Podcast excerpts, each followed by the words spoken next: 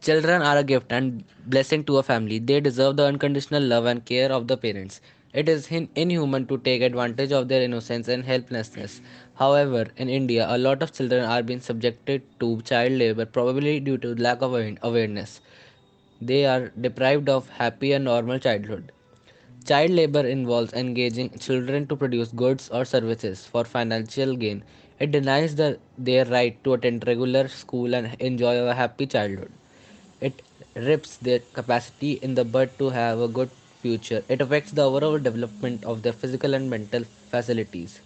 When children are involved in full or part time work, it affects their schooling, recreation, and rest. However, any work to promote and develop the child's capability without affecting these three components is encouraged positively. Poverty is the foremost cause of child labor in the in India. Ch- Indian child children have the history of laboring with their parents in professional activities. It may seem right for the poverty-stricken parents to involve their children in labor for sake of their family's welfare.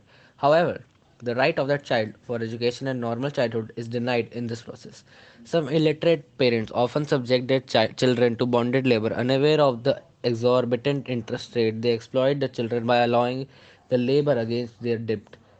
Sometimes the non-availability of affordable education in the villages are a cause of child labor. When parents are sick or disabled, the need to earn the f- living falls squarely on the child children's shoulder. In such cases, they are not in a position to abide by the law. Rather than stealing and begging, they tend to allow their children to labor at a young age.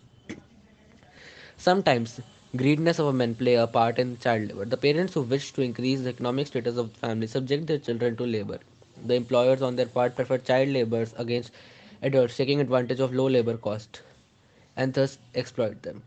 Some families traditionally believe the next generation should continue their family business.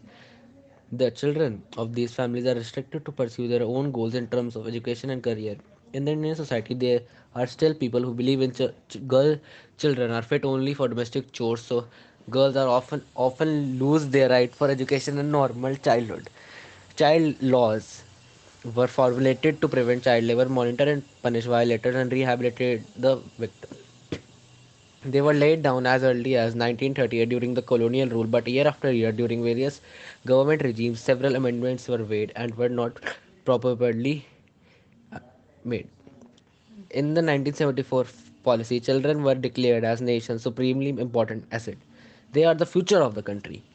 The need to prioritize their welfare in national plans was recognized. The overall development of their sound spirit, soul, and body was emphasized. The 2003 policy underlined the right of the chil- child to enjoy a happy childhood, to clear the cause that dampen their development, to educate the society, to strengthen family ties, and to protect them from all kinds of mistreatment.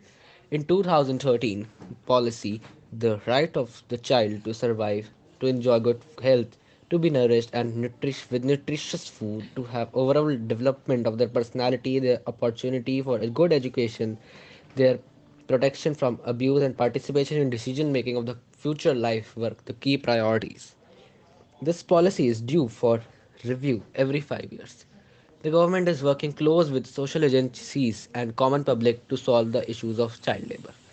Since 1988, National Child Labor Project Scheme (NCLPS) started to reinstate the rescued child labor working in hazardous occupations.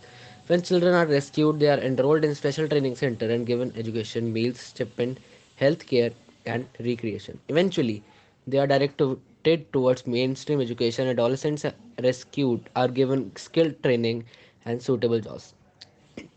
The present government has recognized this scheme in 2017 with latest use of technology to register child labor complaints online and has released a helpline number.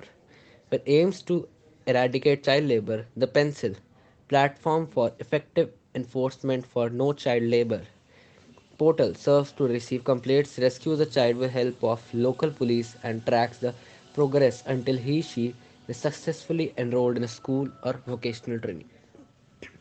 Since community and local governments have definite roles in the welfare of a child, many programs are being conducted to create awareness and sensitize the common people.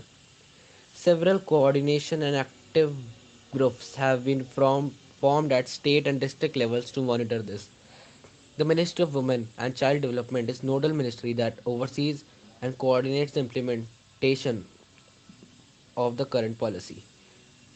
Nobel Peace Laureate Kailash Satyarthi, the Indian children rights activist, believes that child labor could be abolished only through collaborative action, dedication at political level, sufficient capital, and compassion for needy children.